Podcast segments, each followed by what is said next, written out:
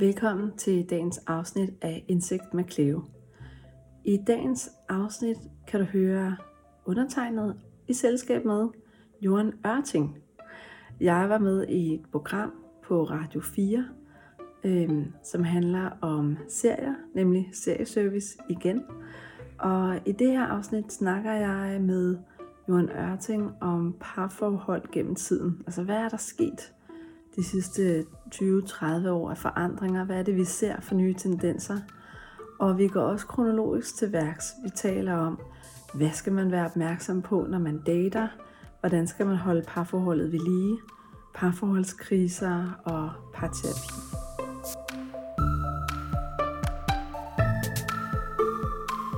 Velkommen til Serieservice, Johan Ørting. Du er jo, du er jo rektor, Mm-hmm. vil jeg sige. Ja. Er det okay, jeg Ja, siger det? det er så rigtigt, at jeg er rektor for en, for en skole. Ja, Mm. fordi du uddanner jo seksologer Ja. og har arbejdet med parterapi og seksologi og alt muligt andet spændende de sidste 20 år. Ja. Og jeg har inviteret dig herind, fordi vi skal kigge lidt på parforholdet, hvad der sker og hvordan det har udviklet sig i de sidste 20 år. Wow, spændende. Ja. Ja. Og ved siden af dig, der sidder Cleo Søndergaard. Ja. Og lytter af programmet vil kende din stemme, Ja, for jeg du har været tilbage. herinde før. Ja. Og du er jo også seksolog, og så er du jeg. psykolog, mm. og så er du ekspert i tilknytningsformer. Ja. Og så er du simpelthen også podcaster. Simpelthen. Så der er mange titler i spil i dag. Kan vide, om du kan huske, hvad de hedder, Sissel? Det kan jeg huske. De hedder nemlig Indsigt med Cleo Søndergaard, samtaler om psykologi, og den anden hedder Hvorfor gik du ikke bare? Næsten rigtigt. Men det er okay. Hvad er de rigtige titler? Indsigt med Cleo. Samtale om psykologi. Bare Cleo. Ah, Ja, det gør vi noget. dropper Søndergaard. Ja, ja. Men er det dejligt, I er her. Det første, vi skal tale om, det er jo sådan starten af parforholdet. Hvad man skal være opmærksom på, når man Mm. indleder en form for parforhold. Og der håber jeg, I vil hjælpe mig, og ikke bare sidde Ja, og nikke nu, som I gør. Vi skal nok hjælpe. ja. Ja. Fordi hvad, hvad er det, og har det ændret sig, Johan? Hvad folk kommer ind med af, af problemer sådan i starten af et parforhold? Altså om, om par, om, om, altså i dag vil jeg sige, altså der, der vil altid være noget seksuelt. Altså når et par kommer ind. Det kan godt være, de kommer med noget andet. Men der, er, der kommer altid til at være en samtale omkring seksualitet. Og man har jo også fundet ud af, at hvis man faktisk starter i sexlivet, altså, så vil det påvirke alle dele af parforholdet. Hvis et par kun kommer, eller hvis vi kun arbejder med for eksempel dårlig kommunikation, så vil det være godt for parret at lære at kommunikere, men det vil ikke gøre nogen forskel på deres øh, seksualitet. Men i dag, så synes jeg, det handler faktisk ret meget om kommunikation. Altså det, at vi, øh, at vi ikke har nogen ord, for eksempel til at tale omkring seksualitet. Og så i det hele taget det der med at kunne være sårbar i en kommunikation, i stedet for at bruge de der kæmp, flygt og frys, som vi så automatisk gør. Og det er jo det, der ødelægger forholdet. Ikke? Det er jo, at vi reagerer i stedet for at kommunikere. Okay. Mm. Så jeg synes, det er meget det, det handler om i dag. Altså seksualitet, øh, forskellige slags seksualiteter, eller mangel på, eller altså forskellige, og så, og så det der med kommunikation. Synes du ikke, det er Cleo? Jo, jo. Øhm, jeg, jeg tror, jeg blev øh, lidt forvirret, fordi at øh, jeg forstod spørgsmålet som noget med i begyndelsen, altså sådan Ja. helt i datingfasen. Øhm, men, men det, du siger, er virkelig relevant, og, og jeg vil helt klart også øhm, ind på det. Mm. Men jeg vil bare lige lave et lille sådan en, en par, hvad hedder det? En lille parentes. Parentes, ja. Øhm, I forhold til, til parforholdets start. Mm. Øhm, fordi der er mange, der forveksler forelskelse med nogle andre ting. Og der er faktisk, man har, det har vist sig, at der er en rækkefølge på, øh, hvad der foregår også sådan hormonelt. At det første, når vi møder en person, det allerførste, der sker, det er jo en fascination. Og så kommer der et begær, og det her, den seksuelle del, kommer ind i det. Og så blomstrer forelskelsen til sidst, ikke? Til sidst i starten af det. Øh, og mange, de kan komme til at forveksle begær og forelskelse, eller fascination og forelskelse. Og så bliver det en pseudoforelskelse. Hvordan kan man skille de ting ad? Jamen, det er jo det. Det er jo det, der er så svært. Fordi begær er jo primært den seksuelle tiltrækning. Men, men man kan simpelthen stige sig blind på det, for eksempel hvis man har været hudsulten gennem mange år, Mm. og det er første gang i ens liv, at man virkelig åbner sin seksualitet. Øhm, så, kan man, øh, så kan man skabe noget tilknytning, simpelthen fordi, at sexen er så god. Mm. Man siger jo, at kvinder de knytter sig til mænd gennem sex øh, efter cirka fem samlejer. Det har man forsket i. Det, jeg synes, det er ret interessant altså at sidde og forske og nørde med sådan noget. Ikke? Ja. Øhm, og mænd, de, øh, de knytter sig til en kvinde efter 20 samlejer. Det er, det er så, Så- så godt sagt, alt det der. Og det, og det er ret vigtigt at huske sig på, fordi at kvinder har det ofte med at kaste sig hovedkuls ind i en pseudoforelskelse, Ja. som er bygget på sex, fordi de knytter sig hurtigere, når de har haft sex med en mand. Ikke?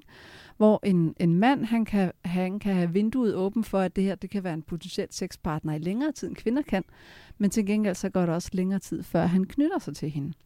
Og det kan jo i sig selv skabe nogle uoverensstemmelser af det her med, hvis man har tilbøjelighed til at forelske sig, eller blive fascineret af, eller blive begæret af en seksuel partner for hurtigt i forhold til, hvor de egentlig er. Ja, og det er jo også, fordi vi har forskellige kroppe, mænd og kvinder, ikke? Fordi det at gå i seng med en mand øh, betyder jo, at kvinden skal have et fremmedlæme op. Altså hun skal ganske simpelthen åbne sin krop for noget udefra. Det skal manden jo ikke. Mm. Altså han kunne sådan set gå i seng med hende bagfra, ikke? Altså sådan, at han kunne se hende gå på gaden og tænke, wow, det er en fræk, øh, fræk røv, den der, den kunne jeg godt tænke mig at, at dytte, eller hvad vi kalder det, ikke? Duske. Og, øh, og, og øh, for at når, man, når, når så kvinden åbner op, altså at hun inviterer mm. det her fremmedlæge ind, så bliver hun jo nødt til også at åbne alle sine sanser og sit hjerte, Ja, det sit det. sansapparat. Og når man åbner sit sansapparat og ligger i en erotisk situation, så bliver man jo forelsket, og alle de gode hormoner med oxytocin mm. og dopamin og endorfin og alt det der, gør, at hun netop bliver forelsket af at have sex. Jeg plejer at sige det der, at kvinder bliver forelsket af at få en pick-up. Mm. Men det gør mænd ikke. Mænd forelsker sig ikke i kvindens seksualitet. Mænd forelsker sig i, i kvinders personlighed. Og det er det, kvinder ikke ved. Altså, og mange kvinder kommer jo netop til at sælge sex i deres butik, hvis man kunne sige sådan, mm. hvad er det, vi tror, vi er værd øh, for det modsatte køn, ikke? eller det samme køn, hvis man er til det. Men det der med, at man så tror, at det er gennem seksualiteten, man holder på ham. Mm. Og så kunne man egentlig kalde sig selv sex- og kærlighedsafhængig. At man bruger sexen til egentlig at, øh, at få og blive øh, fyldt op i sin kærlighedsbeholder bagefter, altså efter seksualiteten ikke, er sket. Men hvad i alverden skal man så gøre? Man skal, man skal vide, at hvis man signalerer, at man er glad for sex, altså det der signal, man sender ud, fordi det, man tænker, okay, øh, mænd kan lide sex, og man, at man er lidt sexy og sådan noget. Øh, altså hvis man øh, laver det der signal, så skal man vide, at han vil tænke, aha, her er der en pige, der er glad for sex. Jamen det er jeg også. Jamen så, gå hjem, så lad os gå hjem og gøre, gøre det sammen, ikke? Og hvor var det dejligt. Øh, hun skal være ærlig. Altså hvis hun er ude efter en, en fast partner, så er det ikke sex, hun skal sælge i sin butik, fordi holder man af en, altså når man først har knyttet bånd, og man har lært hinanden at kende, så vil man altid kunne få dejlig sex sammen jo senere, når følelserne er kommet med. Ikke? Hvis man ligesom starter der med at give sexen med det samme, øh, så har man jo gået lidt for hurtigt frem, så har han ikke nået at få sine følelser med. Så man skal simpelthen sælge sin personlighed først. Ja, og sige, prøv at høre, jeg er, jeg, jeg er faktisk, altså min intention med dig i dag, det er faktisk det og det. Jeg vil gerne knytte bånd, eller jeg vil gerne lære dig at kende, og jeg vil gerne øh, forelske mig i dig, og jeg er ude efter en kæreste. Altså vær ærlig omkring, hvor man er, i stedet for at bruge strategier. Fordi strategier, altså seksuelle strategier, er ikke kærlighed alligevel. Ikke også? Altså, det kommer man ikke langt med. Jeg tænker også på, at det kan skabe problemer, fordi at, at mænd i et, et heteroseksuelt forhold, de kan godt lide at være vejvisere, de kan godt lide at være beskytteren og den erfaren. Og det, det kan man på den ene side blive lidt trist over, fordi det er lidt gammeldags, men, men på den anden side kan det også skabe en bevidsthed hos den passionerede kvinde. Øhm, det her med at sige, jamen for den periode, jeg er i lige nu, der vil jeg bare gerne have bekræftelse. Jeg vil have begær, og jeg vil have fascination. Ikke? Så kan man jo endelig bare gå amok. Men, men omvendt, hvis man har et andet agenda, hvis man rigtig gerne vil have et forhold, jamen så skal man vælge, hvilke situationer jeg har sex for bekræftelsen og begæret og spændingen, og hvem jeg rent faktisk dater. Øhm, fordi det, der er noget i relation, der skal bygges op, og man skal, man skal også turde sige fra og claime den anden, for ligesom at vise, at jeg er interesseret i dig. Jeg er ikke bare nem, jeg er ikke bare en eller anden cool girl. Øhm, så det er det her med Lad være med at tage den første taxa, bare fordi, at det er den med det grønne lys. Sådan er det lidt. Vælg, hvem du vil investere tid på. Øh, fordi jo flere du når date, jo, jo kortere tid er der hen til den rigtige, ikke? Jo, og det virker også først, når der er en gnist. Ja. Altså, vi kender det fra, når vi møder nogen live, når vi forelsker os in the real life. Altså sådan, man står derude, og der kommer lige pludselig en, så sker der et, en gnist ind imellem. Ikke? Når vi er heldige, så, så sker det bam. Man er ikke i tvivl, jo vel? Jamen, det er begæret. Jamen, ja, eller det er øh, i løbet af øh, Jytte Vigelsø, der vi kender, ikke, Ja. med hende, så hun siger, det tager en femtedel af et sekund, Ja. så ved vi, bum, der er han. Altså det der med, at det hele passer bare sammen. Du, du værdier, bla bla bla bla bla bla, bla når gnisten sker. Ikke? Og derfor er det tit så interessant at gøre det ude i in the real life, altså godt gammeldags derude.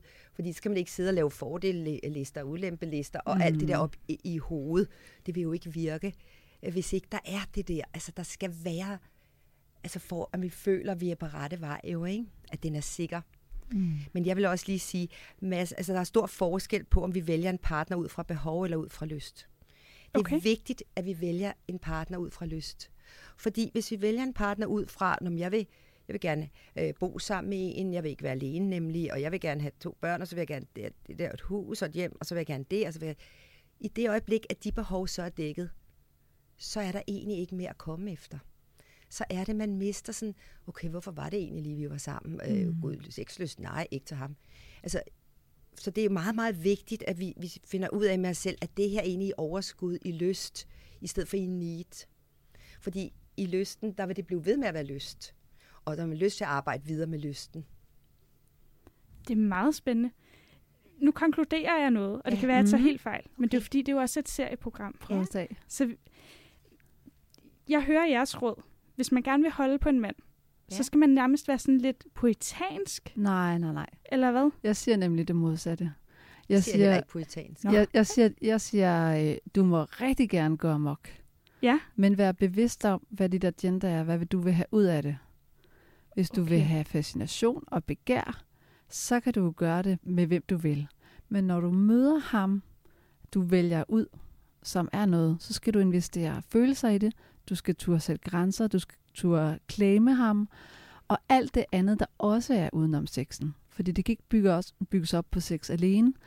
I hvert fald så vil man risikere efter nogle relativt få knald at blive forelsket og lave det her romantic dreaming, som Johan også lige snakkede om, med alle mulige drømme og forventninger. Og manden er bare ikke der. Så man må gerne vise sig selv værdighed og vælge sin partner med omhu. Han skal være god nok til, at jeg vil falde for ham. Ja.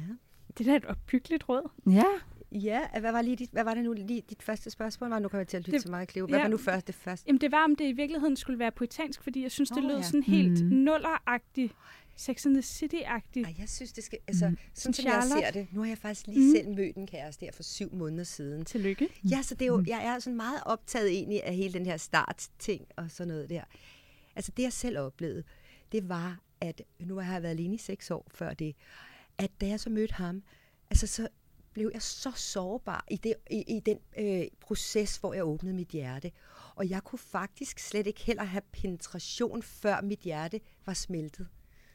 Nu er jeg sådan noget romantiker, ikke?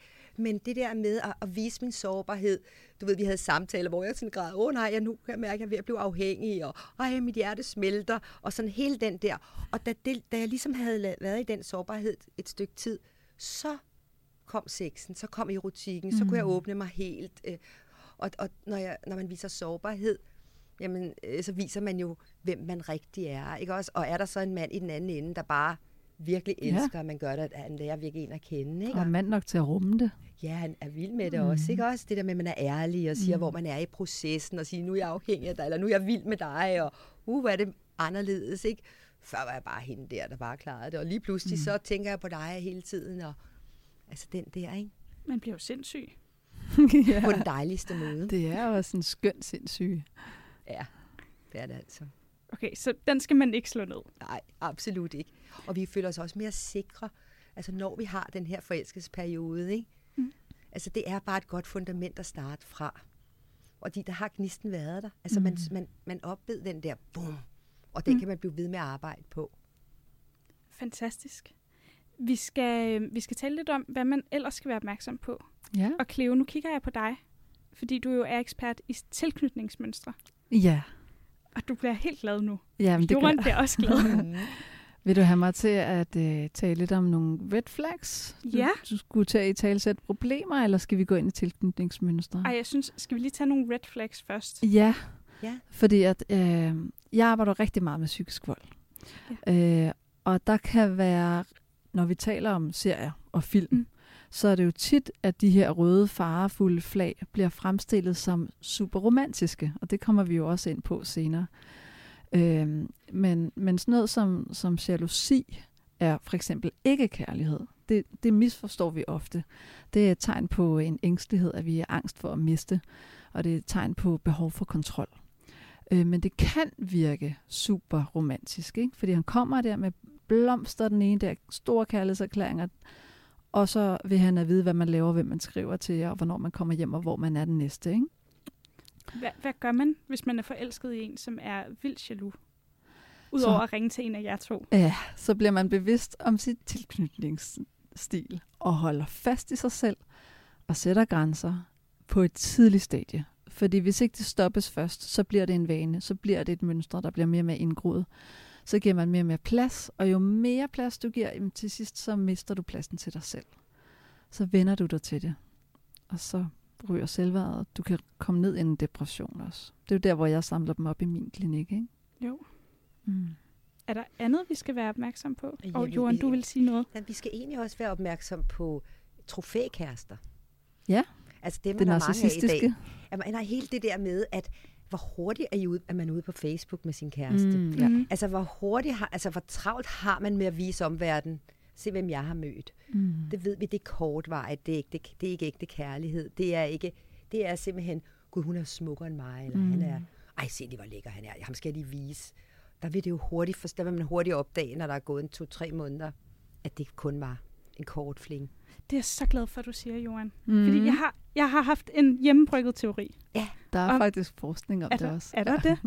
Jeg har sådan en hjemmebrygget teori om, at når så snart folk er på Facebook eller Instagram med deres kærester, Mm. så er det fordi, det går dårligt. Ja, Mm. helt sikkert. Og når de begynder at lave store kærlighedserklæringer over Facebook til hinanden. Det er det mest uhyggelige overhovedet. Det er lovebombing.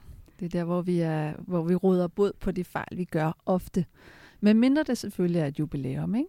Så giver det jo mening. Så er der en kontekst, der giver mening. Men der er faktisk lavet forskning omkring det, som har vist, at der er en negativ korrelation efter, hvor mange opslag man laver på sociale medier, og hvor øh, langt parforholdet bliver. Så det vil sige, Mm. jo flere opslag og billeder, øh, gerne i bikini, og hvor det ser godt ud på overfladen, jo kortere tid var forholdet. Simpelthen. Så vi skal vide, at det her bare en kæreste, man vil have, altså en trofæ, en Mhm. kæreste. Altså det, det kan selvfølgelig Mhm. også være forskelligt, om det er et trofækæreste, eller om det er en tilfældig kæreste, bare en kæreste, fordi jeg kan ikke finde ud af at være alene, eller om det er the one. Ikke også? Altså der er forskel. Altså Ja. om man vil bare have én kæreste, eller man vil have kæresten. Ja, men det er jo også tegn på, altså den, den klassiske narcissistiske partner i et parforhold går jo meget op af, at det hele skal se godt ud. Men, men det er jo også tit ham eller hende, som har meget begrænsede parforholdskompetencer. Mm. Så jeg, jeg tror simpelthen, det er det, det handler om. Ikke? At, at det er så forfængeligt, sådan 4-5 opslag om dagen. Øhm, og det kan jo også være et tegn på kontrol. Ikke? Se mit territorie herover. Ja, og, og, og se, hvor, hvor succesfuld jeg er, og hvor sexy og lykkelig. Mm. Mm. Altså, det er, det, ja, det er looking good, ikke? Mm. Jo. Mindre værd. Det kan vi ikke lide. Men Ej, bare lige for hurtigt lige sådan at rise op over nogle andre red flags, Ja. man også skal være opmærksom på. Mhm. Det er personen meget selvcentreret og ikke lyttende. Taler personen hele tiden om sig selv? Øh, hvordan taler personen om sine ekskærester? Er det med respekt og med åbenhed? Jamen, skal jeg os Eller- lige blive i den første. Den er nemlig super god. Mm. Mm. Du kommer med den der, hvis, hvis personen taler sådan 70 procent eller 60 procent af tiden om sig selv. Øh, hvis det er en mand, der gør det. Mm. Altså sidder der til en date, og han bare taler og fortæller, og han vil jo gerne vise, hvor god han Mm. er, og, og hvor mange øl han kan drikke, eller hvad det nu er, ikke også? Øh, ja, det gør, hun keder sig jo. Altså mm. Mhm. en kvinde vil jo helst have lyset, mm. og man skal egentlig lade kvinden tale 70 procent af tiden, hvis man vil øh, skabe et, et godt fundament for hende. Ja, eller tale om noget fælles tredje, Ja. fordi det er et tegn på intelligens. Ja, Hvis ah, vi kan Ah, dele ja. om noget, som er mega spændende, eller diskutere et emne, eller Det er så fantastisk. så mærker man også den intellektuelle passion, ikke? Og det er jo meget mere interessant, end, end bare at sidde og snakke om sig selv, for man har resten af livet til at lade hinanden at kende, ikke? Så bliver Ja. man tør på et tidspunkt for samtaleemner. Men hvis en kvinde ikke får spørgsmål, Mm. det jeg, de Mm. gange, jeg har været ude at date, ikke, jeg har ikke været særlig meget, men de gange på de seks år, Hvordan kom du ud af date, Johan? Jamen, det var også det, det er så nogen, der har været meget sådan persistent med det, og så, okay, ja, så gør vi det sådan. Og så har de øh, mænd været meget optaget af, de, de, de har haft sådan den der følelse af, "Nå, men jeg kender jo Jorden, øh, så jeg behøver ikke stille nogen spørgsmål til hende. Så, øh, så jeg skal lige vise, hvor fantastisk jeg er. Og så har jeg jo bare siddet og følt mig disconnected, fordi hvis ikke der er spørgsmål begge veje, øh, så, så er, jeg, er det jo ligesom ham, Ja. der bare, jeg sidder bare og lytter som en, så er jeg lige pludselig til et foredrag jo, ikke? Ja, præcis. ja og så Kunne er lige så godt være en plastikdukke eller sådan noget. Nemlig, og jeg går meget op i det der connection, at jeg Mm. føler, gud, vi er på samme side, og vi er på Mm. samme rejse i livet. Og, så det, det er sådan netop det, jeg har oplevet, at mændene simpelthen har skulle bevise sig selv. Ja.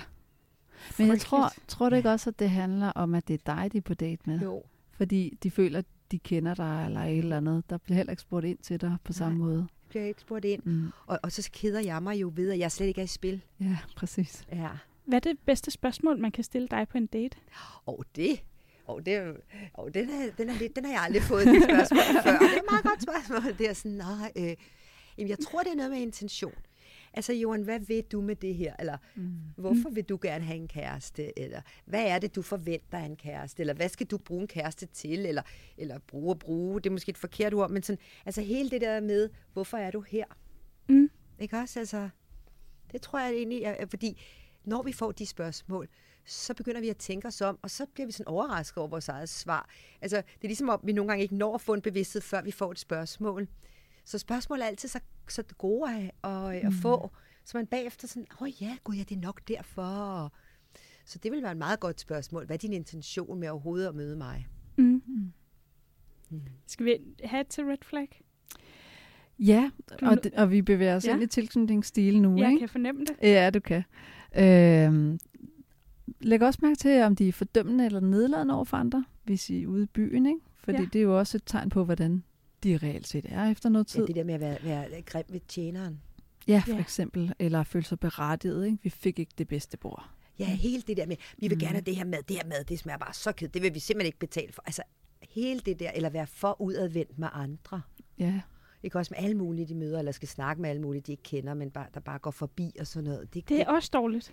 altså, det er i det er hvert fald dårlig stil. det er dårlig stil, at man hele tiden mister hans connection. Mm. Ah, Ja, fordi han er alle mulige ja andre alle steder. mulige er, Mm. måske mega udadvendt. Mm. Og så kan det være øh, angst eller kontrol omkring svartid. Det tror jeg er meget op i tiden. Altså sådan, hvor lang tid skal der gå, før man svarer på en messengerbesked, og er man berettiget til at få svar på alt? Øhm, og så evnen til at udtrykke følelser, helt generelt. Ikke? Går vedkommende meget i forsvar? Er vedkommende meget over i du? Er vedkommende meget angribende, eller lyver, eller har andre forsvarsmekanismer, i stedet for bare at sætte sig ned og sige, det du gjorde der, det bliver jeg vildt ked af det over indeni. Altså, punktum. Så enkelt kan det gøres, ikke? Øhm, og det, jeg er kommet lidt ind på, det er jo sådan den ængstlige tilknytning først og fremmest. Ja. Men på den anden side, dem, der ikke er overkontrollerende, men faktisk helt fraværende, det er jo så omvendt den undgående tilknytningsstil, vi har fat i mm. der, ikke?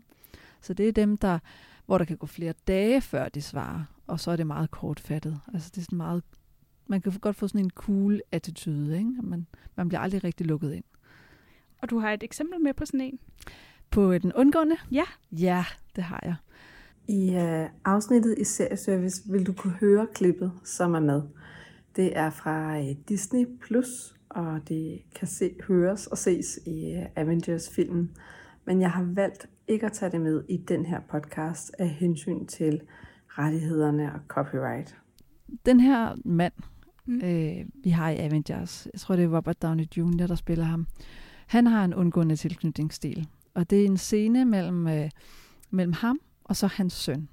Så det er en meget god illustration af, hvordan man opfostrer den undgående tilknytningsstil også.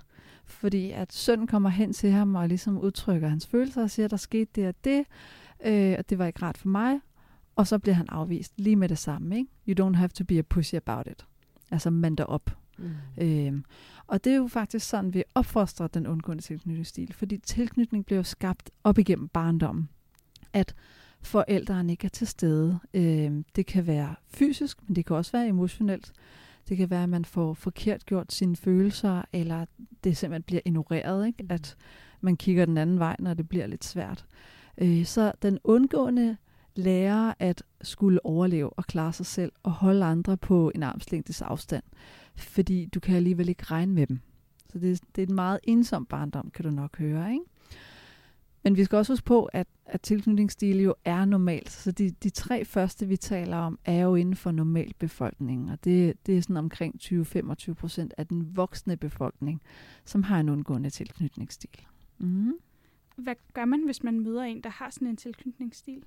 Kan man arbejde med det, eller skal man bare løbe? Jeg vil hellere vente den om at sige, den undgående, øh, når vedkommende er bevidst om, at Gud, jeg har virkelig, virkelig svært ved at knytte mig, øh, kan på den ene side arbejde terapeutisk med at undersøge, jamen, hvad er det, angsten bygger i? Fordi under alt det her, der er der jo en, en antagelse om at blive forladt.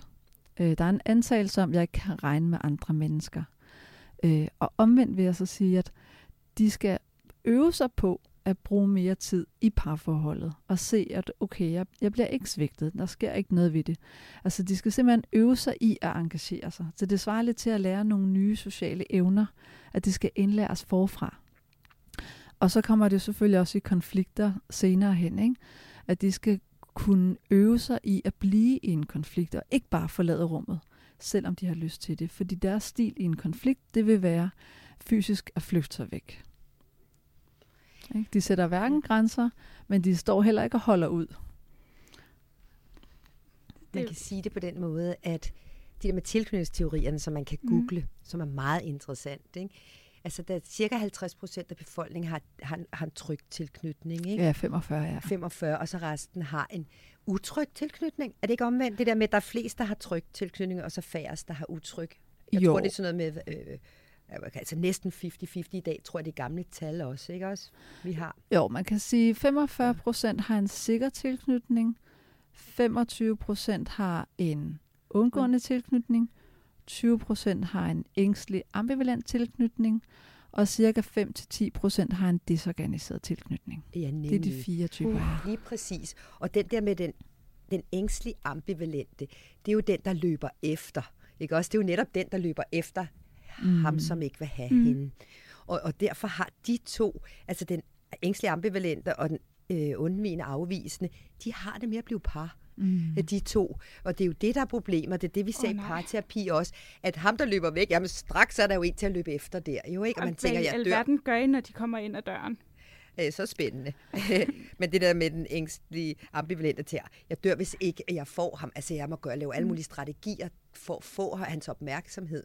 Altså, det er jo i virkeligheden hendes far eller mor, der ikke var der, som mm. øh, hun løber efter. Ikke? Mm. Øh, og der skal hun selvfølgelig stoppe med at løbe, fordi det er ikke ægte kærlighed. Det er jo et mønster, man er inde i. Og hver gang man laver strategier for at blive set på forskellige måder, eller blive elsket, eller få den opmærksomhed, så er det ikke kærlighed, når det er en strategi. Så det skal man jo huske på med Ja. sig selv. Og, og omvendt så kan man faktisk også øh, få en anderledes tilknytning, end man plejer. Øh, fordi det kan godt være, at man er sikkert tilknyttet hjemmefra. Men hvis man er sammen med en, der er ekstremt undgående, så kan man selv blive meget øh, ængstelig i den relation. Ja. Fordi det handler om commitment og tilknytning i parforholdet. Ja. Øh, og, og omvendt er man sammen med en, der er meget kontrollerende eller ængstelig, jamen så kan man godt blive meget undgående, meget grænsesættende, og det er nok også meget sundt. Øh, men, men jeg ser typisk i parterapi, altså ganske almindelige par, og så er der nogle barndomstraumer, som de ikke er bevidste om. Så det, der foregår i mønstret, det er jo en gentagelse af de her gamle, gamle ubevidste mønstre. Hvor vi ser, at, at den ængstlige, som, som Johan også siger, bliver meget opsøgende, og vil gerne plise den anden, men vil også gerne kontrollere den anden, og er typisk den, der tager konflikter op. Og det er det, jeg mener med opsøgende, ikke? Ja. Hvor at en, en person, som, som har en undgående tilknytningsstil, er vant til, at jamen, konflikter betyder fare. Så derfor går jeg i frys, eller jeg, jeg flygter simpelthen fra situationen. Så de kan simpelthen ikke, eller de ved simpelthen ikke, hvad de skal byde ind med, fordi de kan ikke mærke, hvad de føler. Det er ikke, fordi de ikke vil dele det med den anden. Ja. Det er bare, fordi de simpelthen ikke ved, hvad de skal sige. Mm. Mm. Ja, helt sikkert. Mm. Og, og det er også, også øh, seksuelt jo. Så kan have den undgående der, øh, kan have svært ved den intimitet, have svært ved efterspil for eksempel, eller have svært ved alt det Mm. med øjenkontakt og tungekys. Og, altså, der vil man ofte bruge ord som knalde og knippe og bolle, og, Mm. ikke også, hvor at hende den anden, altså hende den, den ængstlige ambivalente, der løber efter, hvis det er en hund, det kan også være en han, men det er mere ord som elske og være nær og connecte og have samhørighed og ja, have elskov, ikke? Mm. Skal vi, skal vi lige høre, hvordan en ængstelig ambivalent ja. lyder? Mm. Hvad er det for et klip? Det er fra The Notebook, øh, og jeg har taget den med, fordi det er et rigtig godt eksempel på øh, en af de mest i gåsøjne romantiske film, der findes. Som i virkeligheden, hvis man kigger på det med sådan lidt kyniske, kliniske øjne, er det jo en lang film om en øh, meget ængstligt tilknyttet mand, som stalker en kvinde gennem hele hendes liv.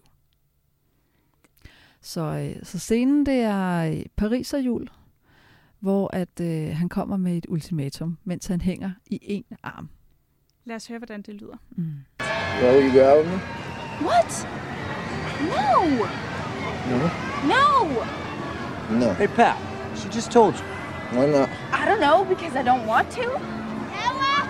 All right, well, you leave me no other choice then. Oh my God! I'm not kidding! Are you doing? Oh, wait, grab the I'm gonna ask you one more time. Will you? Or will you not go out with me? God damn, my hand's slipping. You grabbed the bar, you idiot! Not until she agrees. Oh, go out with him, honey. Okay, okay, fine. I'll go out with you. Well, don't do me any favors. No, no, I want to. You want it? Yes! You want it? Say it. I want to go out with you. Say it again. I want to go out with you. All right, all right, we'll go out. Voldsomt romantisk. Ja, eller noget. Ikke? Jeg synes ikke, det virker så romantisk. Det er jo, Det er lidt uhyggeligt, ikke? Det, er jo meget, det handler jo kun om magtkontrol, ja. Ja. det her. Det, og hun råber det jo også op til sidst. Ja, altså sådan, det er jo ikke præcis. sådan, ja, ja, jeg vil så gerne ud med dig. Det er jo ikke sådan, hun råber det for at undgå, at han splatter ud nede på gaden. Ja. Ikke? jo, nemlig. Øh. Og det er også det, hvis, hvis, vi har, hvis vi er helt over i den hardcore, næsten patologiske ængstlige tilknytningsstil, så er de så styret af frygten for at blive forladt, at de går til ekstremer for at spærre den anden inde. Ikke? Og det er jo sådan noget som, som ultimatumer, trusler, overvågning, og så er det, det Drama. bliver... Ja, drama også. Masser af drama. Mm. Øh, og, og det er jo et råb på at, at forsøge at få den anden til at blive. Men problemet er bare, at hvis den anden bliver i noget, der er så psykisk voldeligt og giftigt, jamen så enten nedbryder man den anden, eller den anden løber væk. Øhm, fordi det er ikke sunde parforholdskompetencer, vi har fat i her. Mm. Åh, oh, nej. Skal vi tage den næste Ja. tilknytningsstrategi? Mm-hmm. Ja, skal vi tage den sikre eller den desorganiserede først? Måske er det meget rart lige at høre den sikre. Ja, lige Altså, du mener den trygge, altså hvor Ja, den de trygge eller den sikre tilknytning, ja, det er det samme. Kan ja. man, hvis man nu har en af de dårlige tilknytningsstrategier, uh. Uh. kan man så lære at få Ja. ja. den trygge? Ja, fordi før der spurgte du, hvad den undgående skal gøre, ikke? Mm. Den ængstlige skal faktisk gøre lidt det modsatte af den undgående. Den ængstlige skal øve sig i sin individualitet. Skal øve sig i at have nogle andre hobbyer end parforholdet, for eksempel. Oh. have noget andet at gå op i også. Have nogle vensker, venskaber, der kan dyrkes, fordi at ellers så lægger de alt deres energi i parforholdet, og så bliver det nemlig alt eller intet, ikke? Og så bliver den her, den her angst og den frygt, den bliver forstørret, hvis det er hele ens liv. Så det er enormt Men- vigtigt. det er, handler øh, om selvværd, det hele. Mm. Altså det hele handler om selvværdstræning for alle tre, øh, som har, eller der, hvor det er for os alle sammen, man kan sige for alle 100 procent af os, undgår vi ikke selvværdsarbejde. Fordi der er jo ligesom, vi vil gerne have nogle andre udefra til at elske os i den hende, der er, eller ham, der er mm. øh, ambivalent, ængstelig ambivalent. Det er ikke den, der løber efter. Øh, det er ligesom, man løber efter en, der så skal fylde en med kærlighed. Jeg kan ikke elske mig selv, men han må øh, kunne elske mm. mig, ikke også? Og derfor bliver man også så smadret afhængig af at få ham til at vende sig om imod en, ikke? Fordi man tror ikke, man selv, eller man kan ikke elske sig selv, mm. så det skal han gøre, ikke? Altså man er ligesom den, som vil have andre til at elske en selv, som ikke kælder sig selv. Agtig. Ja, Ikke også? Og, og hvis man nu lærer det her med, hvordan lærer man selvværdsarbejde, hvad er det egentlig? Ikke? Mm. Det er at begynde at fylde sin egen kærlighedsbeholder. Hvis vi forestiller os, at vi har ligesom sådan en fadelsanlæg noget inde i maven. Altså, vi kunne spørge os selv lige nu, hvor fyldt er min kærlighedsbeholder fra 0 til 100? Altså, hvor, øh, altså, hvor meget elsker jeg egentlig mig selv? Er den, ligger den kun nede på 30 eller 40? Eller søger jeg hele tiden anerkendelse udefra? Har jeg sex, fordi jeg søger anerkendelse og bekræftelse? Altså, er den, blevet, er den lidt lav, så er det i hvert fald lige tid til at tage det ansvar på sig, der hedder, det er mit arbejde at elske mig. Altså, min sjæl er mit arbejde, hans sjæl er hans arbejde, ikke? Og vi, der er jo ikke nogen af os, der har så overfyldt en beholder af, af selvværd, at vi kan gå og fylde på andre. Det er virkelig et arbejde, vi alle sammen skal, skal lære. Mm. Og det er for eksempel spejløvelsen. Ikke? Det er for eksempel det der med at virkelig kigge ind i det indre barns øjne, gerne hver eneste dag. Kigge sig selv helt dybt, altså ind i hende, som ikke lige fik nok opmærksomhed, ikke lige fik nok interessante spørgsmål af forældrene, eller tid nok, eller gaver nok, eller fysisk kontakt nok, eller verbal anerkendelse nok. Det er det, vi nu skal til at give os selv. Vi giver det indre barn det øh, gennem at sige det højt. Og, og med sit eget navn, for eksempel sådan, øh, jeg elsker dig, Johan. Jeg elsker dig virkelig, virkelig højt. Gør du det hver morgen, Johan? Nej, det gør jeg ikke. Jeg gør det ikke nok. Og jeg har lige præcis tænkt i dag, jeg skal i gang, jeg skal i gang igen. For jeg har gjort det mange år i træk, men nu har jeg ligesom glemt det lidt her på det sidste. Nu skal jeg i gang igen med at gøre det. Fordi jeg har jo undervist meget af det, jeg har haft uddannelser eller kurser eller sådan forløb i det her med selvværdstræning. Og det er virkelig noget, der virker. Altså det der med at sige, jeg svigter dig aldrig, jeg forlader dig aldrig.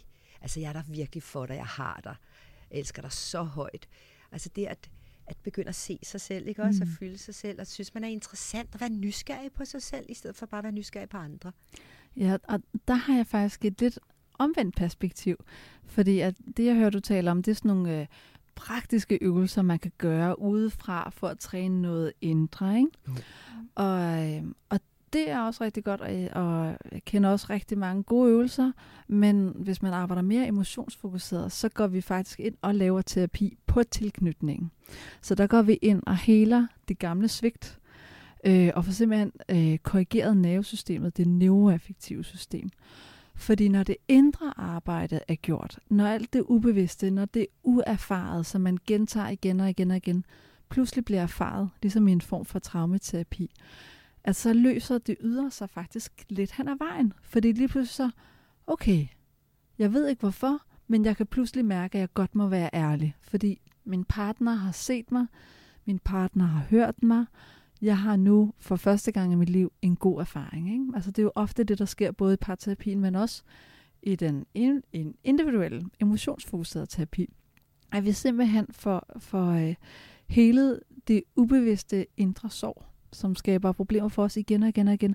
Og vi ved ikke hvorfor, og vi taler om konflikten, vi taler ind i konflikten, men bare ikke med det rigtige sprog, fordi det er tilknytning, der er kernen i det hele. Ja, det er så Mm. godt. Helt sikkert. Det betyder meget Ja, for det tilknytning, hvor vi kommer fra. Ikke? sikke altså et arbejde, man skal lave med sig selv. Mm. Ja, altså selvudvikling er virkelig vigtigt, ikke? Og bevidsthed, ikke? Kærlighed, mm. det vil vi jo også alle sammen gerne finde ud af. Hvorfor er vi på jorden? Altså, hvad er det, jeg skal her? Hvad er min intention? Er det, altså, der er, Mm. det er et stort spørgsmål, ikke? Altså, relationen til livet. Selvfølgelig. Mm. Skal vi gå videre til den sikre tilknytning? Ja, det skal vi nemlig. Skal jeg introducere dem? Ja, endelig. Det er jo øh, heldigvis, kan man sige, 45 procent af os, sådan så at øh, vi andre, som ikke er de 45 procent, har en chance. Ej, øh, det er dem, der, øh, der tror på den eneste ene. De tror på kærligheden. De har tillid til, at man er lojal og ærlig. De har øh, ikke rigtig fantasi til at tro, at man kan finde på at være utro. Så det er ikke rigtigt et issue. De har mere sådan en, når man er uskyldig, indtil det modsatte er bevist. Øh, de tør også godt forventningsafstemme i starten af et parforhold, hvilket i øvrigt er rigtig, rigtig sundt. Øh, og de er tydelige med, hvad har de behov for, og hvad har de lyst til. Øh, og så, så tør de også godt udtrykke deres sårbarhed og deres følelser, fordi de er opvokset i en øh, nærværende familie, hvor at øh, mor og eller far har givet dem den øh, emotionelle intimitet, der skal til, for at kunne læne sig tilbage og læne sig ind i hinanden og stole på hinanden. Mm. Hvad du så, Sissel? Jamen, øh, Johan, det er det, jeg prøver på at finde ud af med det her program. Men dem, der er sikre, det er øh, Lily og Marshall fra mm. How I Met Your Mother. Ja. Og dem skal vi lige høre, hvordan yes. de klarer den. Og der, det er jo den her øh, ro i, at vi kan prutte foran hinanden, og øh, vi er committed til hinanden. Vi kan også være grimme sammen, uden at der sker noget. Og jeg har ikke behov for at være tuttenuttet. Det er i hvert fald det, klippet her handler om. Ikke? Øh, og Lille og Marshall er øh, et rigtig godt eksempel på nogen, der er sikkert tilknyttet. Og faktisk så var det svært for mig, da du spurgte mig, Sissel, mm. at finde øh, nogen, der er portrætteret med en sikker tilknytning. Fordi der er jo ikke nogen dramaturgi. Der er ikke nogen spænding, der er ikke nogen problemer, hvis vi skal gøre det om til en film. Det vil mere være sådan en, en dokumentar fra en hverdag i et sundt ægteskab. Ikke? Mm. Altså, det vil ikke være særlig underholdende, når alt kommer til alt. Så når det handler om romantiske komedier eller genre, hvor der indeholder kærlighed, så vil der ofte være et eller andet issue med tilknytningen. Okay, så det eneste dårlige, der er at sige om de sikrede tilknyttet, det er, at de har, de har det lidt kedeligt. Nej. Åh, oh, nej. nej, nej. De kan jo også jo blive usikre. Det er jo trygt og godt. Over, jo... over tid kan tilknytningen netop blive usikker. At den ene keder sig, eller bliver ængstelig, eller der kan opstå et krise, et svigt, utroskab, eller at man ikke var der for den anden der på hospitalet dengang. Øhm, der, der kan være mange ting, der kan sætte tilknytningen, som jo danner grobund for commitment og emotionel intimitet og passion. Der er mange ting, der kan forstyrre de ja, Ej, emner. Jeg, troede, jeg, tro, jeg håbede lige, at man bare lige kunne finde en, der var sikkert tilknyttet, og så... Så man bare made for life. ja, det er også det, det, det, det bedste, at vi alle sammen er trygge i os selv, og i hvert fald mm. bliver det efterhånden i livet, ikke? også at interessere os for det. Ja. Sådan, ja. så vi kan have nogle gode relationer, for det, hvor vi kan være sårbare. Det er det, vi ønsker mm. alle sammen. Ja, men, men det er jo ikke forhåndsbestemt. Så det er jo netop i den gode, dygtige parterapi, og her er jeg lidt religiøs. Jeg er ja. total fan af emotionsfokuseret parterapi. Det er jo netop her, hvor man går ind og rent faktisk heler de gamle sår, så man faktisk får en sikker tilknytning. Også selvom at man har været udfordret i sin barndom, eller at starten, midten af parforholdet har været udfordret i de gamle ubevidste mønstre. Mm. Skal vi lige så. nå den sidste tilknytning? Ja, det skal vi. Øhm, jamen den sidste, det er, jo, øh, det er jo uden for, hvad skal man sige, normalbefolkningen. Det er der, hvor vi faktisk taler om tilknytningsforstyrrelser, når vi taler om diagnosesystemer. Øhm, det er omsorgsvigtede børn. Det er nogen, som det ene øjeblik, så står mor klar frem for at, at kramme og give kram og sige, at man elsker det. Næste øjeblik, så giver hun en nussing. Så det bliver altså et, et barn, som ikke på nogen måde kan vide, hvor jeg har forældrene henne. Øhm, og tilknytning til andre mennesker er derfor direkte farlig for dem. Øh, det, du ser det blandt andet hos øh, socialt udsatte unge. Det her med, jamen, der er både det her med, at de ikke vil lade folk komme tæt på, men det er også liv og død, når de så får en kæreste og skubber, øh, skubber folk væk, når de kommer for tæt på. Det er jo det er oftest traumatiserede mennesker. Ja, den hedder disorganiseret. Disorganiseret, ja.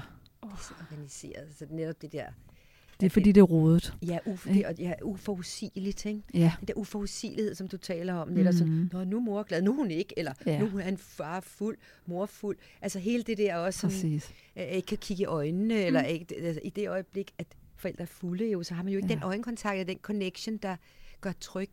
Vi ser det også ved personer med, øh, med borderline personlighedsforstyrrelse. Ikke? Øh, de har jo oftest været udsat for traumer gennem barndom og ungdom, øh, og har rigtig, rigtig svært ved, ved relationer. Det er derfor, de har den diagnose. Ikke? Og der kan du se sms'er, hvor det starter med at være kærligt, så bliver det rigtig bittert og ondskabsfuldt, og så, og så ender det på et, på et happy note til sidst. Ikke? Så det er meget rodet, meget stressende at være sammen med. Ja. Og vi skal til Goodwill Hunting for at forstå den her. Yes. Og øh, det er... Det altså er den desorganiserede, ja. som man mm-hmm. også kunne mhm. kalde fra lidt, fra lidt voldelig. Ikke også? Det er sådan lidt den, hvor der har været vold og ja, i hvert fald dysfunktion. Ja, ikke? Det er jo netop derfor, at han har en desorganiseret tilknytning. Ja. Øhm, han starter ud med, ved første øjekast har han en, en undgående tilknytningsstil, men det viser sig i løbet af filmen, efterhånden som den her unge mand, som er den desorganiserede, han får mere og mere tillid til psykologen. Så lukker han ham lige så stille længere og længere ind. Men når han så kommer for tæt på, altså så skubber han bogstaveligt talt psykologen væk. Og det er jo en dygtig psykolog. Han ved, at okay, jeg skal simpelthen på rapport med den her person. Jeg skal give noget af mig selv. Jeg skal vise, at jeg også bare er menneskelig, og jeg vil ham det godt. Gør det på en særlig måde. Og så er det det smukke øjeblik, hvor hovedpersonen knækker og har tillid til ham igen. Ikke? Så vi har, det er et meget, meget godt billede på det her med tæt på, skub væk igen, øh, næsten fysisk voldelig, og så knæk sammen. Det er et lidt langt klip, Ja, men det kommer nu. men det er godt. What is that? This is your file. I'll have to send it back to the judge for evaluation. Oh. Hey, you're not gonna fail me, are you? What's it say? Want to read? Why? Have you had any uh, experience with that? 20 years of counseling. Yeah, I've seen some pretty awful shit. I mean, have you had any experience with that? Personally. Yeah. Yeah, I have. Sure ain't good. My father was an alcoholic. Mean fucking drunk. He'd come home hammered, looking to wail on somebody. So I'd provoke him so he wouldn't go after my mother and little brother. Nights when he wore his rings.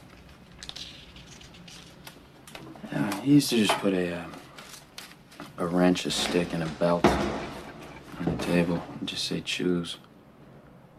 Well, I gotta go with the belt there, Vanna. I used to go with the wrench. Why the wrench? Cause fuck him. That's why. Your foster father. Yeah. So, uh, you know, what is it like? Will has an attachment disorder? Is it all that stuff? Fear of abandonment? Is that why, uh, is that why I broke up with Skylar? I didn't know you had. I did. You wanna talk about it? No. Hey, Will. I don't know a lot. You see this? All this shit.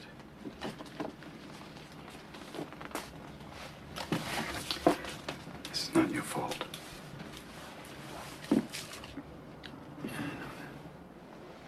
Look at me, son. It's not your fault. I know. It's not your fault. I know. No, no, you don't. It's not your fault. Hmm? I know. It's not your fault. All right. It's not your fault. It's not your fault. Don't fuck with me. It's not your fault. Don't fuck with me, all right? Don't fuck with me, Sean. Not you. It's not your fault.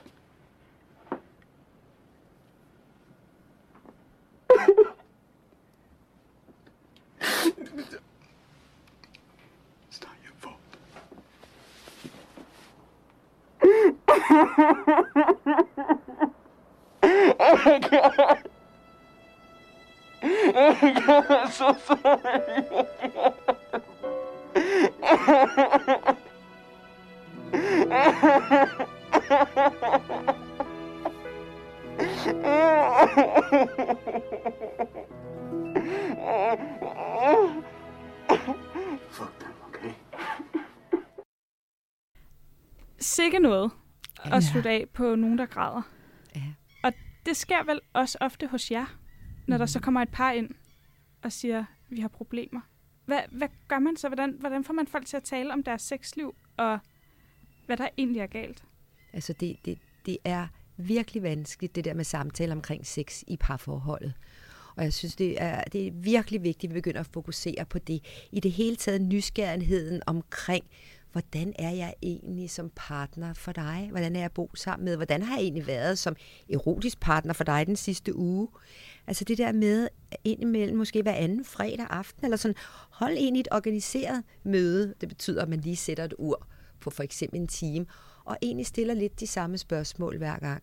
og, og, og der er en, der stiller spørgsmål, og en anden taler, og så skifter man, sådan så der er ro, og sådan så der er nærvær og interesse. Fordi vi har ikke ord for vores seksualitet. Og det, der engang imellem sker, altså hvis ikke vi, vi ligesom organiserer sådan et møde, jeg kalder det husmøde, partnerudviklingssamtale, i stedet for MUS, medarbejderudviklingssamtale. Øh, hvis ikke vi gør det, så er det, at vi, altså hvis ikke vi taler om, om seksualitet og vores parforhold, så kommer vi ind i de der mønstre, det der vane. Og vi ved jo igennem sexusundersøgelsen, at danskerne har sex på 6 minutter, øh, halv 11 til kvart i 11 om aftenen. Og, og, og så gør vi det samme på de 6 minutter. Det er fuldstændig det samme mønster. Altså, først så gør, gør vi det, så skal der det, og så kommer, så skal hun komme, så skal han. Og det hele skal foregå på de der 6 minutter. Og, øhm, Øh, kan man godt jo, nå alt det på 6 minutter? Ja, det er lige præcis det, og derfor kan det virke så stressende, og det kan virke sådan, at man tænker, åh oh, nej, jeg overgår det ikke, eller, mm. og, så, og, og det, der også sker ofte, det er, at vi når at komme helt ind i sengen, øh, inden der øh, ligesom bliver snakket om, sådan, og så bliver det sagt lidt sådan, hvad, øh, har du lyst til en massage? altså, det bliver ikke engang sagt med de rigtige ord. Skal Hvad vi bolle? Ja, skal vi bolle, eller har du lyst til, at vi har sex nu? Eller sådan. Hvorfor kunne vi, eller for i det øjeblik, at vi, vi ligesom skal beslutte mm. os inde i sengen, mm. det er sent om aftenen, øh, så skal, er vi jo oppe i hovedet, så skal vi ligge sådan, ah, det er også 14 dage siden, og jeg vil heller ikke være en dårlig kæreste, og ah, det er også synd, øh, han ikke, og han vil jo så gerne, og, eller hun vil jo så gerne, eller hvem det, hvad køn det nu er.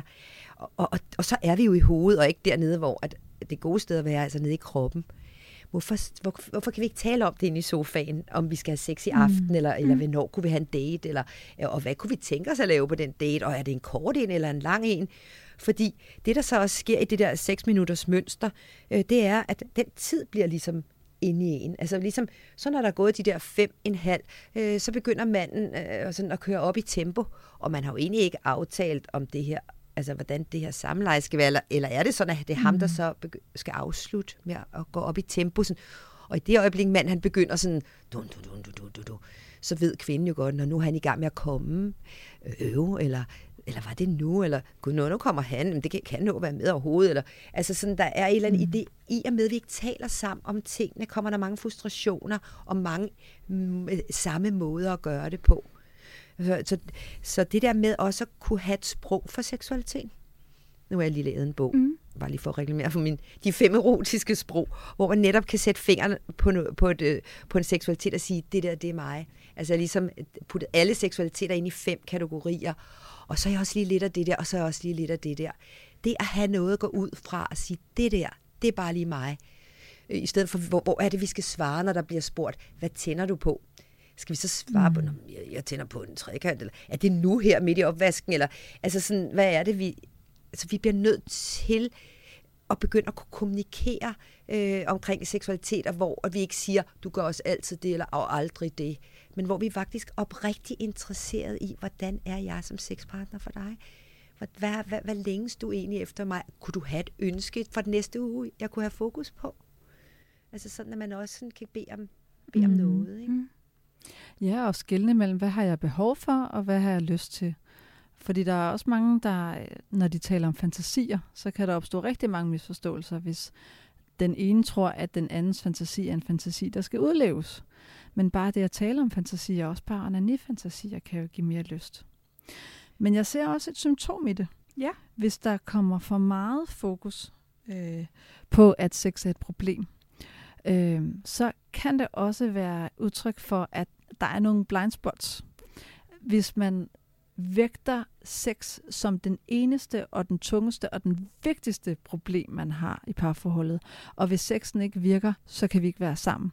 Fordi i et sikkert tilknyttet parforhold, hvor der er masser af commitment og masser af emotionel connection, der kan man godt leve et par måneder eller et par uger uden sex. Altså fordi så har den ene kraft, og man må vige pladsen og pleje den anden. Det, det vælter det ikke.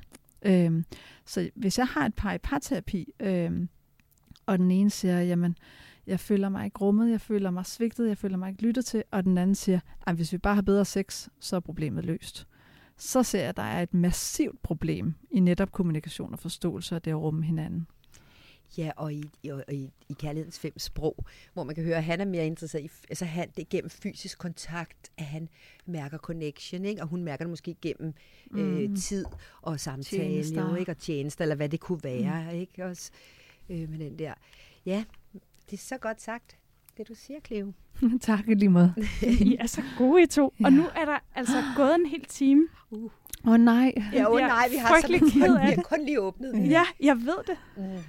Og jeg har jo lyst til at invitere jer ind igen. Men det her det er simpelthen også det sidste program af Serieservice Nå, på Radio det er 4. trist. Ja, men jeg er ked af, eller jeg er glad for, at det var jer to, jeg fik lov til at, Det var godt. at slutte af med. Jamen, det er en fornøjelse at være her, Sissel, og kigge i dine begejstrede øjne også, ikke? Så får man bare lyst til at sige noget, jo, ikke? Altså. Så det har virkelig været en fornøjelse at jeg være ikke, her. det ved jeg ikke, hvad siger om mit tilknytningsmønster. Jeg bliver glad for, at du siger det, Johan. Måske er det noget med verbal anerkendelse, kærlighedens fem sprog, jo. Oh. Cleo Søndergaard Ja, tak. og Johan Ørting. Tusind tak, fordi I vil komme. Selv tak. tak. Det var simpelthen så dejligt at have jer på besøg. Og jeg er meget glad for, at vi er enige om folk på Instagram og Facebook, der poster deres kærlighed. Ja. Er uhyggeligt. Simpelthen. Ja, og Simpelthen. tænk over tilknytningen næste gang, du ser en romantisk film. Er det romantisk, eller er det lidt uhyggeligt? Absolut vigtigt. Mm.